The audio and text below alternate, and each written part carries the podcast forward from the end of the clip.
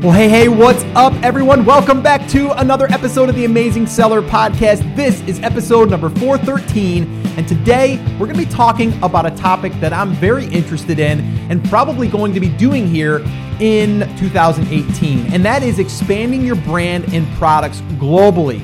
You might have heard about doing this, and you might be like me thinking, wow, there's probably a lot that needs to go into this thing, and what does all of this stuff mean as far as like VAT and VAT and you know all these different terminologies? And how do you transfer money from you know the country that you sold it into you know the US or vice versa? Like what does it take? Like to me there's a lot of different questions that need to be answered. Now I did have uh, Jason McGee a good friend of mine now. I met him through Jeff Cohen from Seller Labs but he actually works for a company World First that helps sellers like us transfer that money and actually get you a better rate and all of that stuff. But he came on to give us some tips uh, back in episode 360. If you did not catch that episode, I would definitely say go listen to that one after this episode. But I was introduced to today's guest, Lucy Marshall, through Jason McGee. They actually work together and combined, the two of them have a ton of experience helping a lot of different sellers, international sellers, or people that are just starting that want to go international and they know what it takes. They also have something really important, and that's connections. Um, so when I do decide to go globally, I will be using these guys as my resource. Trust me, that is definitely who I'm going to be using. Now, let me just give you a little bit of a backstory on Lucy. She is a, uh, Uh, a graduate of the University of Georgia. She currently manages e commerce partnerships for World First. Prior to her working for World First, she worked for a private label brand with focus on driving B2B and B2C e commerce sales. So she's no stranger, okay, to private labeling. And that's what I love about this. I'm not going out there and finding someone that kind of knows a little bit about it. Like, she knows a lot about it because she's been in the trenches, okay? She's also directly sold in multiple channels with different e-commerce businesses and she was able to help these companies make a positive gain or impact their sales by generating sales outside of just the one channel okay and we're talking channels today like globally but we could be talking other platforms okay now she has spent the past 2 years with World First, but also focusing on helping US Amazon sellers successfully expand their businesses into new markets. And that's why I wanted to have her on because now she's really concentrating and developing partnerships with other e commerce people, businesses in this space, us, and then bringing them to the market. All right. And that's why I can't wait for you guys to listen to this conversation because I just wanted to get down to business and get through this stuff. So that's what you have to look forward to today. So if you're at all interested in selling globally, whether it's now or whether it's in the future, this is going to be a great episode for you. And then I'll also link up in the show notes episode 360 where I had Jason McGee on who is also uh, someone that works with World First and also right alongside Lucy Marshall. So, guys, I'm going to stop talking now so you guys can enjoy this. The show notes can be found at theamazingseller.com forward slash 413. You're going to definitely want to grab those because there's a lot of meat here and you're going to want to grab those so when you are ready or if you are ready now, you'll have it all in one place. All right, guys? So sit back, relax, and enjoy this interview that I did with Lucy Marshall. Well, hey, Lucy, thank you so much for coming on the podcast. How you doing today? I'm doing so well. Thanks so much for having me, Scott. I appreciate it. Yeah, it's kind of like your Friday today, though. You just told me you're going to be going for a hike. I'm jealous. I know. I'm psyched. It's the fastest work week I've ever had. It's only Tuesday right now. yeah, the timer recording it says Tuesday. I said to you, yeah. I said to you, I go, yeah, the week's just getting started. You go, no, no, actually, it's coming to the end for me. I'm going to be going hiking. I'm like, damn, that sounds fun. Cool. I know, I'm clocking out at three. Yeah, that's awesome. That's awesome. Mm-hmm. So yeah, that that'll be fun. Um, all right. So yeah, I wanted to get you um, on the podcast to really kind of go through and kind of give people, I guess, the overview, kind of like what it takes to expand. Uh, you know their e-commerce business globally and and really what they need to understand because there's a lot of moving pieces a lot of people make it sound easy Um, and I know myself, I have not went global yet. Um, considering it, but we're not there yet. We're trying to really dial things in in the U.S. market first, and then from there we can we can start to you know go a little bit more global. Um, mm-hmm. So I, I really want you to kind of give us all of the ins and the outs, but in a way that we can digest it and and make it where we can understand it, and also be aware of some of the things that you need to be aware of that you know it's not that easy, right? It's like you have to go through these things so this way here we're prepared and uh, and we know what we're going to be up against when we decide to get going. Absolutely. Um, and Scott, to your point, I've been working uh, at World First pretty closely with e commerce sellers who are working to grow their brand. They're really interested in taking advantage of the opportunity in those global markets. Um, right now, Amazon has over 11 storefronts glo- or marketplaces globally. They have customers in 185 uh, countries. And e commerce still only makes up for 10% of overall commerce. So, in terms of opportunity, there's huge sales potential in these countries with less competition. The markets are not as saturated as the US, but they're still um, getting almost as many unique views as the US. Mm. Um, yeah, that's so, and, and that and that's exciting, um, mm-hmm. but also it's for me. I think I think to myself, okay, now I got to set up different business entities and all of this stuff, right? And I know that you're going to kind of go through all that stuff because that is the yeah. scary part of it. It's right. It's, if it was just me saying like, sure, just you know, sell my stuff globally, it sounds great. Um, but there are some things that we need to be aware of. Um, I want people to also know that you know you've actually worked very closely with private label brands even before I believe that you were working um, uh, for for World World First. Is that correct?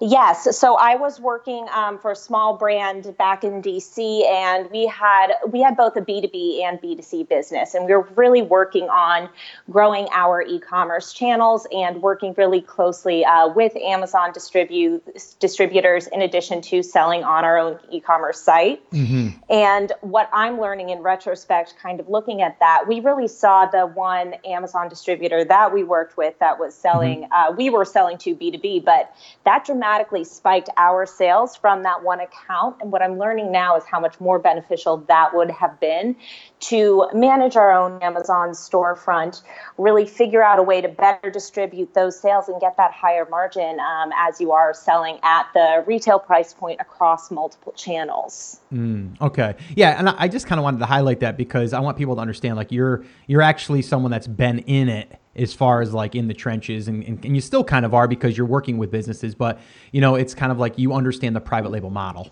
You know what i mean? Like you, you get it um, yeah absolutely and the headaches from shipping from a manufacturer in china getting it to fulfillment right. making sure everything's coming in correctly because we certainly had snafus with that along the way and it's not um, an easy thing to manage by any stretch mm. um, but certainly, once you do go through all that legwork of getting your product manufacturing, going through all the branding, creating the listing optimization and the awareness, you really want to be able to spike those sales and take advantage of every marketplace you could be selling mm. on.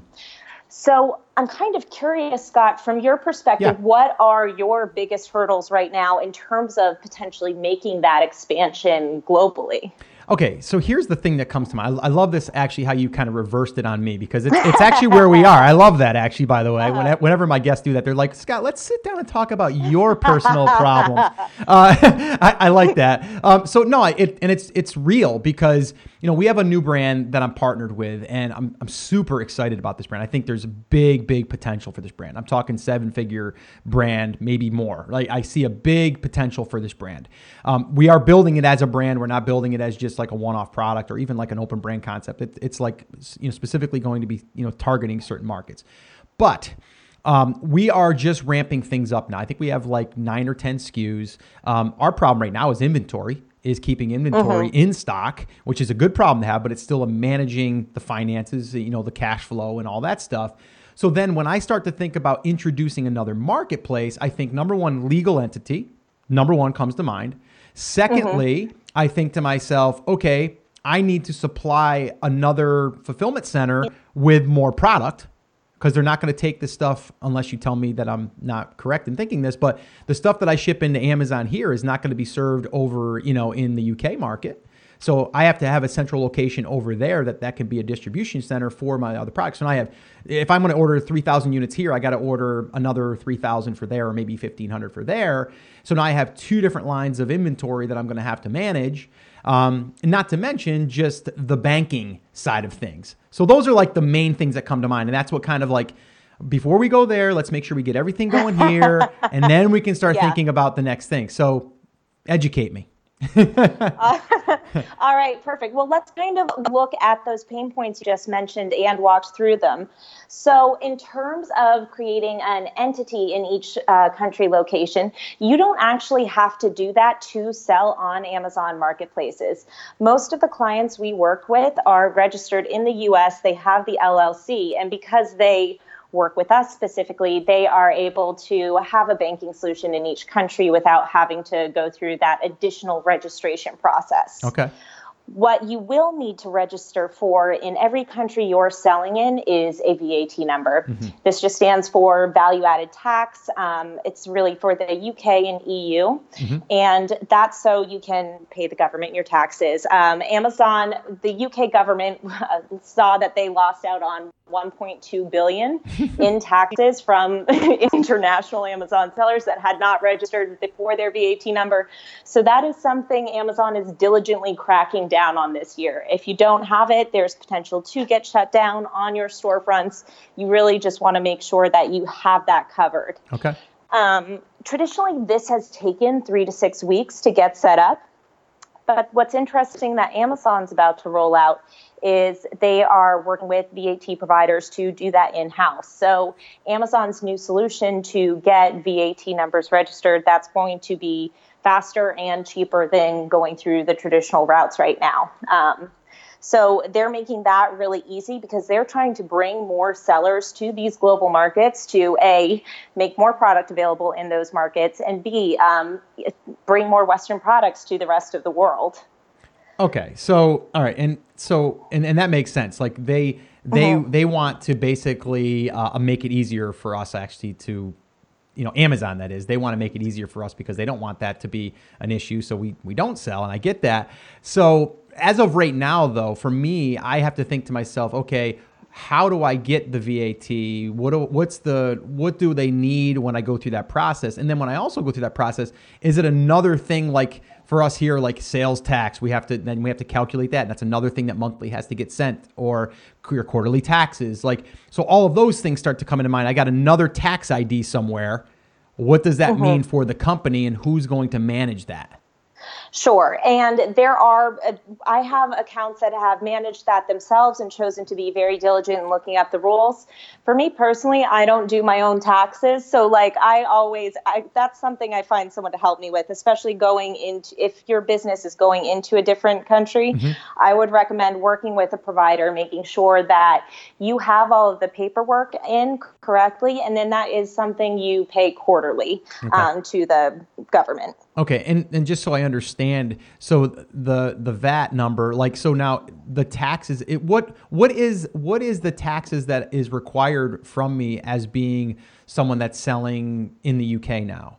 Uh, you know, like is it a, is it kind of like a sales tax that gets added to the purchase price and then they have to pay it and then I have to just send it in, or is it actually uh, like a quarterly IRS tax where you know it's on my money that I'm making?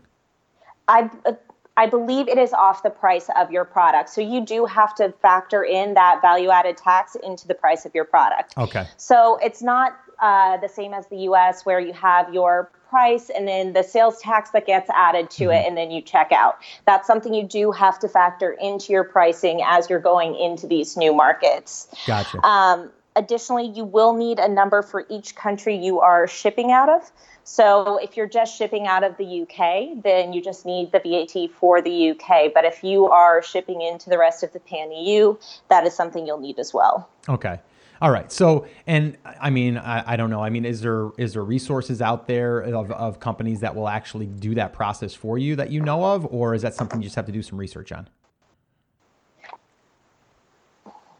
Uh, that is something. So there are companies, say like Meridian and Avask, that both um, help you set up the numbers, do the registrations, and then will talk you through what the pricing and what you should factor into for those global markets. Okay. Um, and then I believe some of the global repricers we work with um, are able to work with you in making sure that your products are correctly priced Gotcha. for what you're selling as well to include that. Gotcha. Okay. Okay. So okay. So okay. So we ha- that that's something that definitely has to be figured in, and we have to kind of like figure out that part of it. But that is a hurdle um, that we will have to overcome. But it's not something that you can't overcome. It's just a matter of of kind of doing it, getting that system in place, and doing it. Um, so Yes. so that's like that's like and and that's kind of a big one in the beginning because you're thinking to yourself like you know this is going to be more paperwork this is going to be more you know i'm kind of like on the map now as a business in another country and yada yada yada. So you start to think this stuff. So you have to say to yourself is that worth the gain that you're going to get from the sales coming in from this other country? Because if you do all this work now and then you see that your sales aren't really where they are it's a matter of is it even worth it to sell in there anymore Right. And that is research you should be doing right off the bat. The same research that you are doing to start your private label brand on an Amazon storefront, whether that's looking at the BSR, um, looking at rankings and ratings, you should be doing that in these global markets as well. Because the last thing you want to do is ship product over there without doing that research and then have it not move. And then you've got, you know, 3,000 units in Germany. So Exactly. that's absolutely something you want to do. okay Um, I know Amazon's global business team has worked to do some of that analysis with sellers, and there are other third party companies as well that will do analysis in those foreign markets. So that way you can have a better sense of, all right, this would be my margin if I'm selling here, and this is the opportunity for my business. Gotcha. Okay. So we got we got to do a little bit of research just as we would in any other market. What about the fulfillment now? Like is what's the fulfillment solution? Because I, I mean, to me, it's like, all right, do I have to ship to, you know, if I'm selling in three different countries, do I have to ship to three different countries now? So I have three different, you know, three different batches of inventory that I have to send in, and on top of the U.S. one. Um, I, it's to the best of my knowledge right now, Amazon has what's called the Pan EU program, and what you can do if you're signed up for this is ship a container or you know limited container load over to that initial um, Amazon FBA site, and then they will distribute for you based on those markets. Gotcha. Um, so I to going to the UK and EU, to the best of my knowledge right now, that's just one freight load you have to get over there. Um, additionally, if you don't want to expand to all of those markets yet, you could potentially just start with the UK and just ship to uh, Amazon's UK fulfillment center. Gotcha. This might be a great option because there's also no translation barrier in that marketplace, um, especially for private label sellers who have to redo all of their listings, make sure everything's localized in the country. Uh, not having that big language barrier is a really easy first step. And that is one of the largest markets outside of the US. Okay. So I certainly encourage clients to look into expanding that way first. Okay. So you're saying the UK is probably one of the, I guess, more popular ones, or the ones that would be probably a, a first start to look Yeah, into. Yeah, in term in, in terms of size of sales and revenue Okay. coming in, I believe it's US, Germany, and the UK. Okay. With all of the UK and EU getting almost the same unique views per month that the US is. Gotcha. So that is certainly a large market. Yeah, I've been hearing Germany um, has been has been starting to uh, to sound like it's starting to really pick up. Um, and again, but that's one of those things too. Then that that may be a translation issue, right? Because if things are being purchased in Germany, then, then possibly it's going to have to be translated into German. So Yes. I guess that's another factor that you have to figure Yeah. into, and you got to look at the sales. Again, if we're looking at the sales and we're looking at uh, potential, um, then that's got to be factored in as well. Um, and I'm looking at your notes here, and and again, you know, shipping and logistics you have here, um, because you know you have to you kind of figure that stuff out, and you have here, you know, a, a lot of times if um, if you're shipping, depending on the size and all that stuff, that could play a factor. Lightweight items generally work better. Um, it doesn't mean that the heavier ones won't if the profit margin's there. Can you speak a little bit to that? Um, we have clients that fulfill a variety of different ways. We have those that, and it's usually those with slightly larger products. Maybe it makes more sense from a weight and shipping perspective to do a freight or container pallet load over to the Amazon FBA centers in the UK and EU, and then they choose to fulfill that way. We do have some very large clients here in the States that are selling smaller items like vitamins or health and beauty products, and they're choosing to do parcel shipments uh, just directly to the customer in the UK and EU um, and making the customer aware it's going to take a couple more days, but that they find that works best for their business, and then they can still fulfill from their warehouse in the States without having any of the additional FBA fees or worrying about where their additional inventory is. Okay. Okay. Yeah, that makes that makes sense. Um, the other mm-hmm. thing you have here is are your products localized for the storefront? So let's talk mm-hmm. about that really quickly.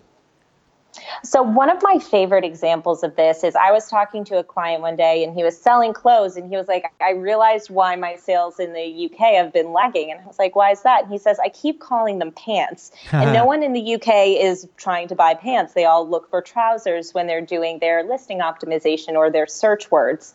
So, it's one of those things where you need to be aware of the nuances of language and working with translation companies can really help you to do this. There are starting to be more more and more global listing companies that will help you optimize and help you do the keywords in those different languages um, just to make sure that you are listing your products the way that specific consumer is shopping. Gotcha. Okay. Yeah, that mm-hmm. that makes total sense. I mean, we we've kind of used that example even here in the states. It's like different state to state. They they talk about like sneakers are you know here in the South are tennis shoes you know mm-hmm. so it's like you know i wouldn't call them that because i'm not from originally from here in south carolina which i am now but it's when i call them sneakers it's like oh you mean tennis shoes it's like yeah i guess so um, so yeah. yeah so it's just we all have i mean soda is pop sometimes you know what i mean like it's just different ways to describe it and that can make a huge difference um, depending but yeah translation i can see could be a huge a huge thing and that's again where you have to understand if you're going into you know a market that is uh, different especially into a foreign market you know, it's it most likely is going to be described as something different. Um, so that's a that's a great point. Mm-hmm. Um, and and again here I'm just looking through your notes here, but you know, and you you really do stress that you know a lot of times it's going to be easier if you if you deal with like the UK because of that you know that language is is there. It's not the anything different. We don't have to really worry about optimizing differently. Really, um, we can pretty much just take what we have and kind of make sure we do the research, but then adapt it to the UK market and then kind of just see what happens at that point. Absolutely. Um, and because even with some of the exchange rates, um, because you're able to even price those products a little bit higher, and then you're getting re- the return um, from the pound to dollar as well. So there's a lot of, I love the option of expanding to the UK because I think the sales are there, the exchange rate is there, and then you don't have that additional burden of translation um, and just a little bit of localizing that you have to do on that marketplace. Gotcha. And the other thing I see here, you you have a note as make sure none of the ingredients in your products are restricted. So, right. So that's another thing you have to be really aware yeah. of. Um, that's different for every country um, selling in. Each government has its own set of restrictions and set of ingredients that are okay or not okay or approved by their health association. So you do have to really make sure and just double do your due diligence, especially if you are selling something like health and beauty or vitamins, um, and if they're private label as well, to make sure that none of your ingredients are restricted. I know perfume's another really big one that um, mm. can get you suspended if you're not looking at those lists. Mm, yeah and again that's the same thing in the states. Like you have to understand especially if you're getting into topical or things that you're you're uh, you're putting on your skin or things that you're putting in your in your mouth or any of that stuff um, you have to be you have to be really careful with that stuff. Um, so definitely you know make sure you do the research on that for sure. Um, okay, so lastly, um, in this in this uh, this equation of of really getting our our products out there globally, uh, you know, we've went through getting you know getting the VAT um, or at least like how that works. Um, and then from there, we're talking about getting our product over there and kind of doing our research, making sure that the sales are going to be at least a potential there for that market. And you're saying probably start with one marketplace rather than going to all 11. Um, you know, so this way here you can kind of get through that process. Um, but the last part of it is like, how do we get our money now? Like, how do we bring our funds back to us and how do we do it effectively? And that's where I think World First is going to come in, and, and that's what I want you to really dig into now. Yes, and especially after going through all those steps, I'm like, we are definitely the easiest to get set up, which is probably beneficial for everyone to hear. Right. Um, but just so everyone is aware, um, when you are selling on a marketplace and you're based in the States, uh, a marketplace like Amazon will handle that conversion for you. So if you're selling in the UK, they'll send your pounds back to dollars, but they are taking a pretty hefty uh, percent out of that. Okay. The benefit of working with World First is we are able to open uh, domestic in country receiving accounts for you in every country that you're selling in. So if you're selling in the UK, we'd have a pound account. EU, we'd have euros, and then that's also available um, in Japan, China, Australia, um, and Canada as well. So you have one online login and then you're able to manage all of those currencies from one place, manage your transfers, and have a dedicated in house relationship manager who's able to look at when the rates are going to be volatile, say, hey, maybe you should look at booking a forward contract for the next six months because this is predicted coming down the tracks. So it's really benefit beneficial to have someone in your corner to make sure that you're aware of what's coming down the rate uh, the tracks with rates. Um, in addition to that, having more control over your money and bringing more money home from those storefronts. Okay, so lead, lead me through like if I didn't have a company like World First to actually do that, how mm-hmm. does it work? Like, um, do I like I get paid every two weeks from Amazon right now. Mm-hmm. So does it just automatically like once I set up my account for selling in the UK? Do they just automatically then just convert it and then just send it to me in in US dollars? Yes. So in your Seller Central, you would list your US bank account if you didn't have one in the UK already. Okay. So you would still continue to get those biweekly disbursements. They would just show up in your um, account. And the most common thing when I ask sellers, you know, how are you bringing your sales home? They just say, well, Amazon's doing that. And then I ask, uh, are you aware of the rate that they're giving you to send that back? And they're for the most part, unaware that there's even a conversion happening because Amazon's not transparent of when or at what rate they're actually sending your funds. Mm-hmm. Um, and it's been my experience that that can be, you know, anywhere between three to four percent of that bottom line. So uh, we can definitely be more competitive on those rates, and it ends up over the course of a year saving you potentially hundreds or thousands of dollars that you can then reinvest to put more inventory in those FBA uh, spaces. Okay. So, okay. And again, just to kind of distill this down. So, mm-hmm. uh, my money comes in from the UK into um, an, an account that I set up over there. But then when it gets translated or gets kind of converted, um, and then Amazon is going to help us with that, but they're going to charge us like three to four percent to do that. So I mean, well, I'm just throwing yes. a number out there. They're, they're going to charge us a percentage to do that. And what you're yes. saying is if I used a company like yours, you're going to do that for us at a lesser of a rate. And that's where I'm going to make additional money. That's actually my money anyway. It's just, I'm, it's like getting a better percentage rate on my loan that I have maybe. Essentially, yes. And these accounts are free to open and free to maintain. And the one thing we really pride ourselves on as well is transparency. Mm-hmm. So, the other thing I would say that you're losing out on when using Amazon to manage your uh, currency conversion is the lack of transparency and the lack of ability to control your own transfers. Okay. Um, Brexit is a great example of this. We had clients who had received funds in, they had maybe been collecting their funds for a couple of weeks because they hadn't been ready to make a transfer, and then they transferred it right before Brexit happened. Um, when Brexit happened, we saw, I believe, a 10% move in the rates uh, against the favor of the seller. So, by virtue of those sellers being in control of their funds and being in control of when they could move them, they got a much better rate because they moved it before we saw that big slide. Gotcha. So, it's kind of like knowing when to pull the money or or being able to look at the rate and saying, you know, I don't need the money to, to be pulled right this second. I'm going to wait and see if the rate is better in a week. Right. Like that. Yes, and it it depends on your cash flow, and it depends on when uh, you want to move your money. And again, uh, mitigating risk, it often becomes a bit easier to just keep trading consistently. But if you know you know there's going to be a bit of volatility and you want to wait that out you have the ability to leave your funds in the account or transfer them uh, depending on whether or not you need the funds. So is the like because what i'm thinking to myself is i'm thinking cash flow. I'm thinking like you know mm-hmm. i can't tie up my money.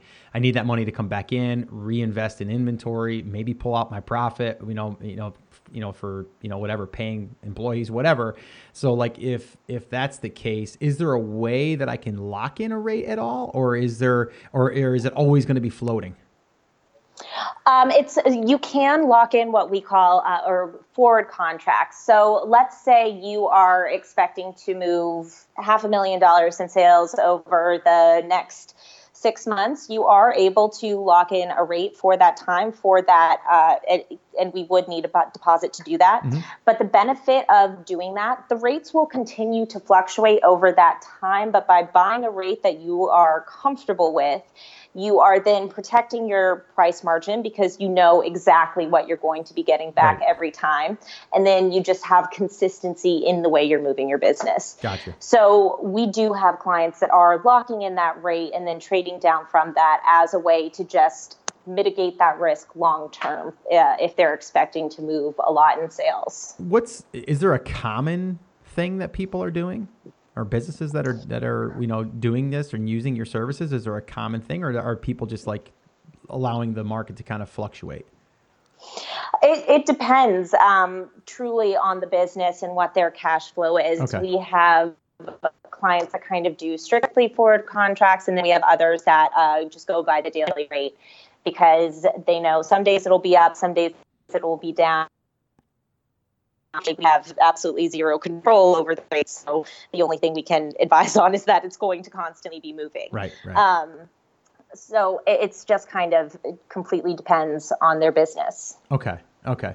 Yeah, that makes. I mean, it, it makes it. I guess that's one of the things that you wouldn't need to worry about. I mean, obviously when I'm ready to go global, I'll be I'll be definitely uh, reaching out and and really using you guys because I, I know that uh, you know, it's it's something that I'm not going to want to deal with, and I'm also going to want to save some money if I can.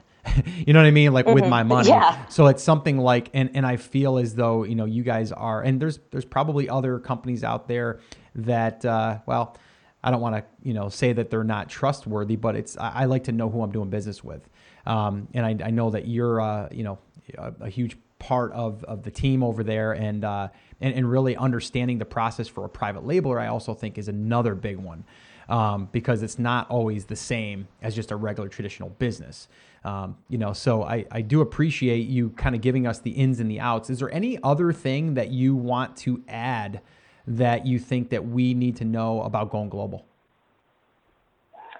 I, uh, truthfully, I think it's once you get in there and really being able to expand your product and under, there's so much more that you can do once you are over there in terms of listing optimization, in terms of keyword research. Mm-hmm. Those are really the high level steps of the up. And once you are on those marketplaces, there's so much more you can do to really spike those sales and continue to make relationships with new providers who can really help grow um, in those marketplaces. So I'd say it's really similar, probably in a lot of regards, to selling on Amazon in the US, in the sense that there's always something changing, there's always something new coming down the track. So just be prepared for that flexibility and that opportunity again in these new marketplaces. Cool. Yeah, no, I, I, I love it. I mean, it, again, it's, there, there's a you know there is uh, some some steps that need to be done but i think again if you've done the research if you know that there's a market there for your products then it's definitely something that you should be looking into and, uh, and, and possibly launching your products across other marketplaces. I mean, it's kind of like a no-brainer, but you have to get through those steps. So by you sharing these with us, I think that's given us definitely an outline. Um, I will link everything up in the show notes. Um, if you guys want to learn more about World First, you can head over to theamazingseller.com forward slash world first. And um, can anyone reach out to you guys there and speak to someone about this, or can they email someone? How would that work? Absolutely. Uh, you can just email me. My email is lucy, L-U-C-Y dot Marshall, M-A-R-S-H-A-L-L at worldfirst.com.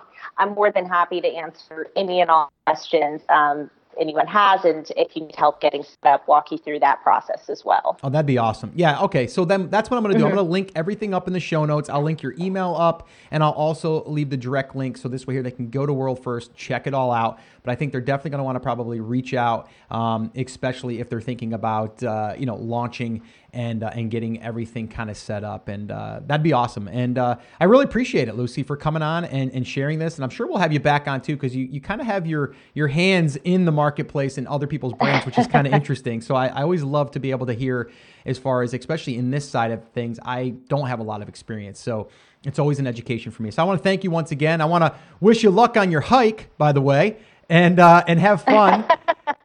Thank you so much. yeah, no problem. And uh, yeah, we'll we'll definitely keep in touch. And I again want to just say thanks for coming on. All right, perfect. Thanks so much, Scott. Okay, so this is one thing that I want to say here. Connections, connections, connections. This is what it's all about. And it doesn't matter what business you are in, when you have the right people that you can reach out to, resources that is, people like Lucy, Marshall, and World First, it is going to make it easier for you to expand your business. Whether that's in a new marketplace, whether that's, you know, in a new, you know, country that you want to be able to sell into or just anything, right? Anything in business to be able to go out there and learn from people that are actually doing it because we're not going to be able to be the expert in every single thing that we do, but if we have the right connections, and here's the deal these guys have their own connections that they get to connect you with. And that's why I love this podcast because now I have two really awesome connections. I have Lucy and I have Jason McGee. So, you know, I'm just I feel really grateful to have those connections, but now also to to give you guys those connections and that's really what it's all about. Depending on where you are in your journey, you know, when you decide to go global, if you do it all, or, or just other platforms. Uh, like this is a resource for you. So I'm to go ahead and give you guys the link directly to go to their website, okay, and their company's website, and then you can get more information. And you can find that by heading over to theamazingseller.com forward slash world first. All right. And you'll get all the information over there. And there's no spaces or anything. It's just theamazingseller.com forward slash world first. And you'll get that, uh, or, or, you'll you'll go on their website and you'll be able to reach out to those guys or just send, uh, you know, send them an email. I'll also I'll also go ahead and I'll link up their emails, both of them, Jason and Lucy, in the show notes. Um, I'll also put the link to the website there as well. But uh, yeah, I mean, there's a lot a lot that goes on right? There's a lot of things that go into globally selling your products and that's okay. But you can also see these guys know exactly what it takes and they want you and me to be able to get up and running on another platform. And you can hear how lucy said like not every platform is right for you right now. Not every channel is right for you right now. Go after the low hanging fruit Again, if you're if you're uh, you know selling you know a product in Germany, it's going to be a little bit harder maybe for you because you have to do some translation than if you just went to the UK right? So you can hear like all of the things that we discussed is there for you to take advantage of what is already there for you without having to do a ton more work. And then also for them to eliminate anything as far as or any any issues as far as, you know, transferring the money from one place to the other, and then them also connecting you with other people that can help you with fulfillment and all of that stuff. So I can't say it enough. Connections are huge. And uh, I would definitely reach out to those guys if you are at all interested in learning more about it, or maybe even if you just had a question. I mean, they're so willing to give and to share uh, I would definitely reach out to uh, to those guys over there at World First. So again, guys, theamazingseller.com forward slash World First. I'll put them up on the resources page and I'll put them up on the show notes page. And you're probably going to want to grab the transcripts and the show notes to today's episode. Head over to theamazingseller.com forward slash 413. You'll get all that stuff there. And I do plan on having these guys back on again because there's just so much more that we can dig into. So uh, definitely look for an upcoming episode in the future. So that's pretty much going to wrap it up, guys. I did want to just say thank you so much for being a listener. Thank you so much for taking time out of your day and uh, and listening to the podcast. I also want to thank everyone that is part of our TAS community over there on Facebook. We are over 50,000 strong now over there, and there's a ton of great people there. If you're not part of that, I definitely would encourage you to go over there and be a part of that amazing community. Head over to theamazingseller.com forward slash F as in Frank, B as in boy, and uh, just get involved and reach out and make those connections. All right, guys, so that's it. That's going to wrap it up. Remember, as always, I'm here for you, I believe in you, and I am rooting for you, but you have to. You have to. Come on, say it with me, say it loud, say it proud. Take action. Have an awesome, amazing day, and I'll see you right back here on the next episode.